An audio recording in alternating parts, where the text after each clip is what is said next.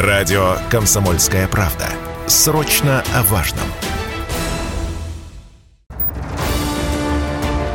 Цивилизация Россия. Здравствуйте, друзья. Еще раз мы продолжаем программу на радио «Комсомольская правда». И, как мы обещали, к нам присоединяется российский посол в Польше Сергей Вадимович Андреев. Сергей Вадимович, здравствуйте. Здравствуйте. Напомню еще раз, друзья, 9 мая российский посол Сергей Андреев приехал на мемориальное кладбище советских воинов-освободителей в Варшаве, чтобы возложить венки в честь 77-й годовщины Победы в Великой Отечественной войне. Ну и на кладбище нашему послу преградили путь агрессивно настроенные поляки-украинцы, которые выкрикивали оскорбительные лозунги. Ну и затем дошли до того, что Сергея Вадимовича облили некой красной жидкостью. Через некоторое время появились полицейские, которые сопроводили вынужденно покинувших членов российской делегации. Сам мемориал вандалы еще и разрисовали нецензурными надписями. Сергей Вадимович, скажите, пожалуйста, были ли вы готовы к подобным провокациям 9 мая? Да, мы давно ко всему готовы. Я здесь, слава богу, уже 7,5 лет, даже больше. Чего только за это время не было. А по вашей оценке, насколько официальные лица Польши и вообще, в принципе, полиция сделали все необходимое для того, чтобы подобные ситуации были предотвращены? Скорее наоборот. В принципе, подобные мероприятия, они традиционные, проводятся каждый год на 9 мая. Ну вот во время ковида пришлось сделать перерыв, а так и возложение венков, цветов, как правило, приходят и послы стран бывшего Советского Союза в этот день. И вот в последние годы, как и в России, и в других странах мира, Бессмертный полк, там есть такая аллея от входа на кладбище к главному памятнику, вот там наш Бессмертный полк и проходил. В этом году ковидные ограничения сняты, мы планировали по полной провести такое мероприятие, Потом, когда об этом стало известно, в интернете пошла волна протестов и угроз. Ну и в конце концов, за 2 дня МИД Польши прислал нам ноту о том, что не рекомендует проведение мероприятия, и абсурдные ссылки на якобы нарушение Уголовного кодекса польского и так далее. В общем, получалось, что на охрану общественного порядка нам рассчитывать не приходится.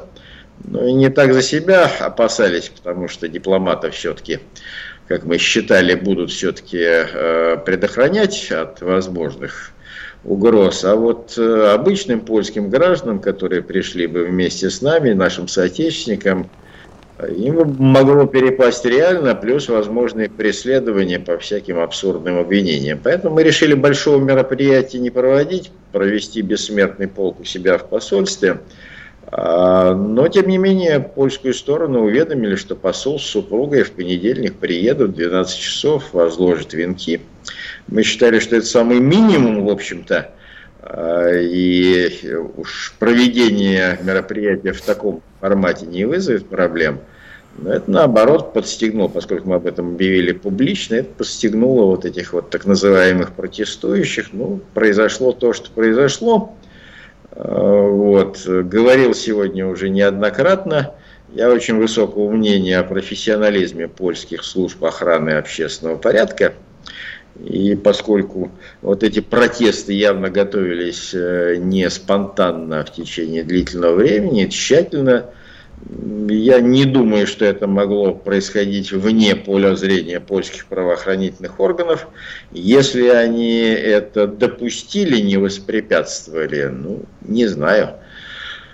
Было указание не препятствовать или было указание прямо противоположное. Потом выяснилось, что полиция-то там была, только она в засаде сидела, пока мы не были вынуждены развернуться и направиться на выход. Вот тогда они принялись, как потом сказал министр внутренних дел, обеспечивать наш безопасный отъезд. Обеспечили мероприятие. То есть, еще раз, как минимум, судя по всему, правоохранительные органы и специальные службы не препятствовали тому, что произошло, а как максимум можно предположить, что где-то, возможно, и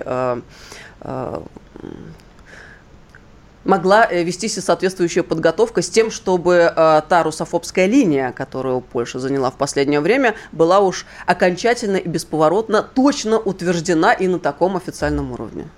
Она давно утверждена окончательно, бесповоротно. Тут не требуется каких-то добавок, что ли. Вот. Главный вопрос, который сейчас у всех возникает, причем у всех комментаторов, и проправительственных, и тем более оппозиционных, а чего добивались-то? Вот. Хотели нас просто попугать, ну, опять же, зачем? Потому что по результату, об этом говорил, опять же, сегодня неоднократно, у меня сегодня куча интервью из каждого утюга, что называется. Вот. По результату получилась полная компрометация польских властей, выставленные, ну не знаю, как какие-то люди, которые не понимают, не придерживаются цивилизованных норм, и по общему впечатлению это просто удар по имиджу страны. Ну и властей, естественно. Вот. Чего хотели-то? Никто внятно объяснить не может. Сергей Вадимович, скажите, пожалуйста, а как вам, в принципе, вот сейчас, в последнее время, работается в Польше, в стране, которая заняла, ну, пожалуй, одну из самых русофобских позиций в Европе, да, может быть, приходится какие-то дополнительные меры безопасности соблюдать, и вообще, в принципе, есть ли сегодня в Польше люди, которые симпатизируют России? Вот как обстоят дела здесь? Ну, живется и работается так же, как, собственно, жилось и раньше. Ну, может быть, несколько ужесточились условия, но, как я уже сказал, мы, в общем, ко всему уже привычные за это время, кожу толстую нарастили. Вот. А что касается поляков, вы знаете, у меня за эти годы и масса знакомств, и самые различные впечатления, но по большей части, вы знаете, благоприятные. Вот при том накале антироссийской истерии, которая доминирует в политическом пространстве, информационном, там, академическом и так далее, вот, среди так называемых элит, что ли, подавляющая масса обычных людей, адекватные, разумные люди, которые совершенно не рвутся к какой-то конфронтации. Вот. И при том, что у нас, конечно, разные взгляды и на историю, и на политику, вот, но с ними вполне можно нормально вести дела. Я, в общем, все эти годы повторяю, что нету между нами никаких непреодолимых проблем. Была бы воля со стороны польского политического руководства.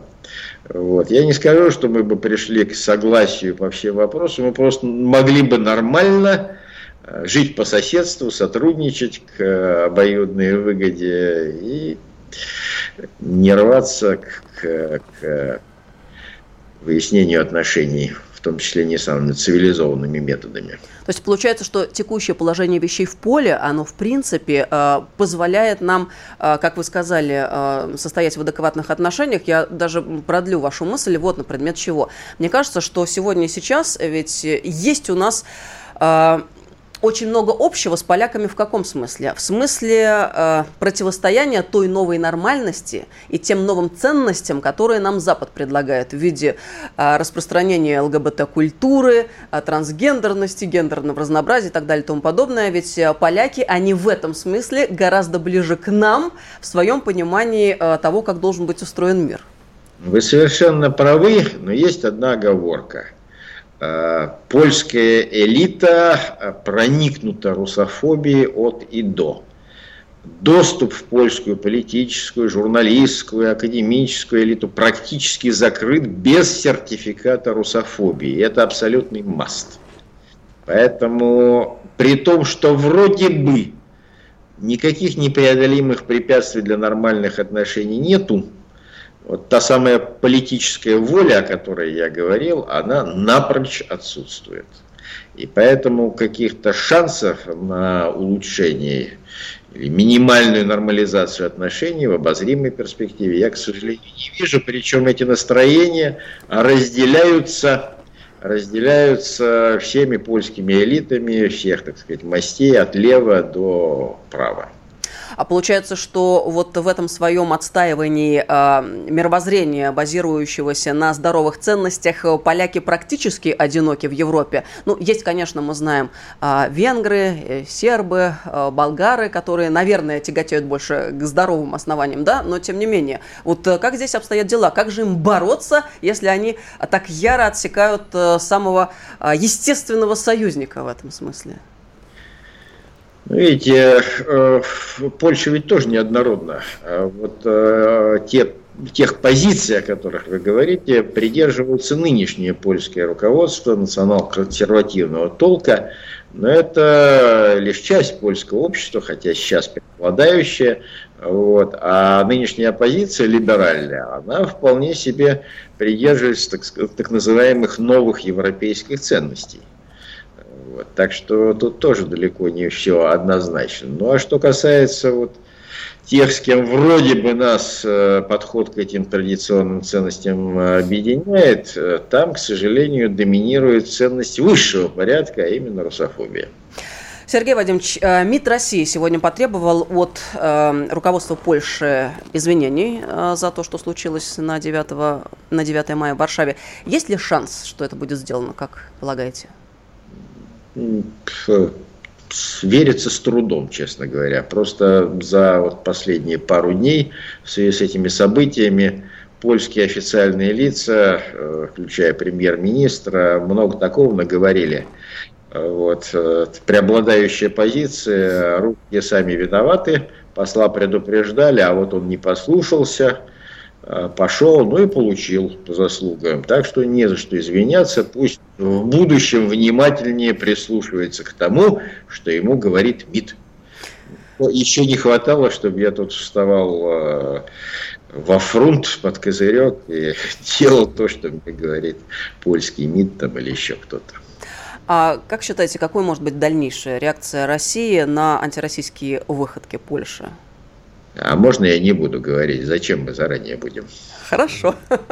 Но в любом случае нас очень воодушевляет та позиция, которую вы заняли. Спасибо вам большое. Еще раз низкий поклон за это. Еще пару вопросов, и мы отпустим. Спасибо большое, что время уделили нам для прямого эфира. А может ли дело дойти до разрыва отношений между нашими двумя странами? И к каким последствиям это привело бы, если вдруг случилось? В принципе, это, конечно, возможно, но мы всегда говорим, что это не наш выбор.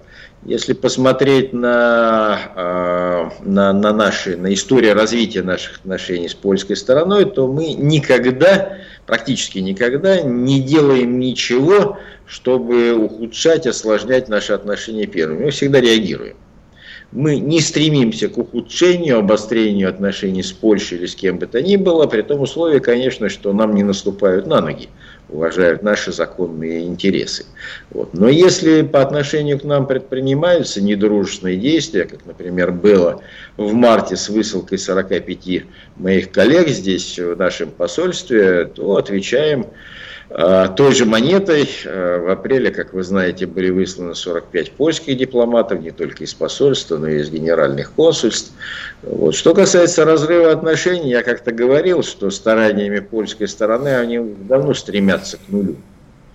Вот. Но, в принципе, сохранение дипотношений, сохранение посольств, как все-таки канала для диалога, в том числе и с прицелом на времена, которые изменятся, вот, тут этот аргумент остается в силе, и пока польская сторона тоже не высказывалась за разрыв дипотношений, тоже заинтересована в том, чтобы сохранять свое посольство в Москве, ну, потому что рано или поздно, а говорить-то придется. И важно к этому времени подойти таким образом, чтобы не остаться за бортом важных контактов.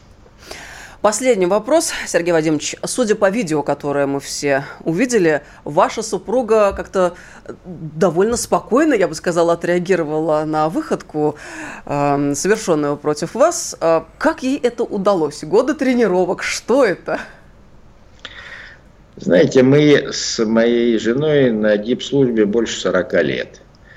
Вот. У нас почти 10 лет работы в условиях гражданской войны, осады в Мозамбике, потом в Анголе. Польша не самая трудная страна, где нам приходилось работать. Вот. У нас старшая дочь родилась в Африке, обе дочери, в общем, росли там. И в не самые простые времена. Так что у меня жена стойкий военный солдатик, вот, который еще мне фору даст по части боевитости и настроя.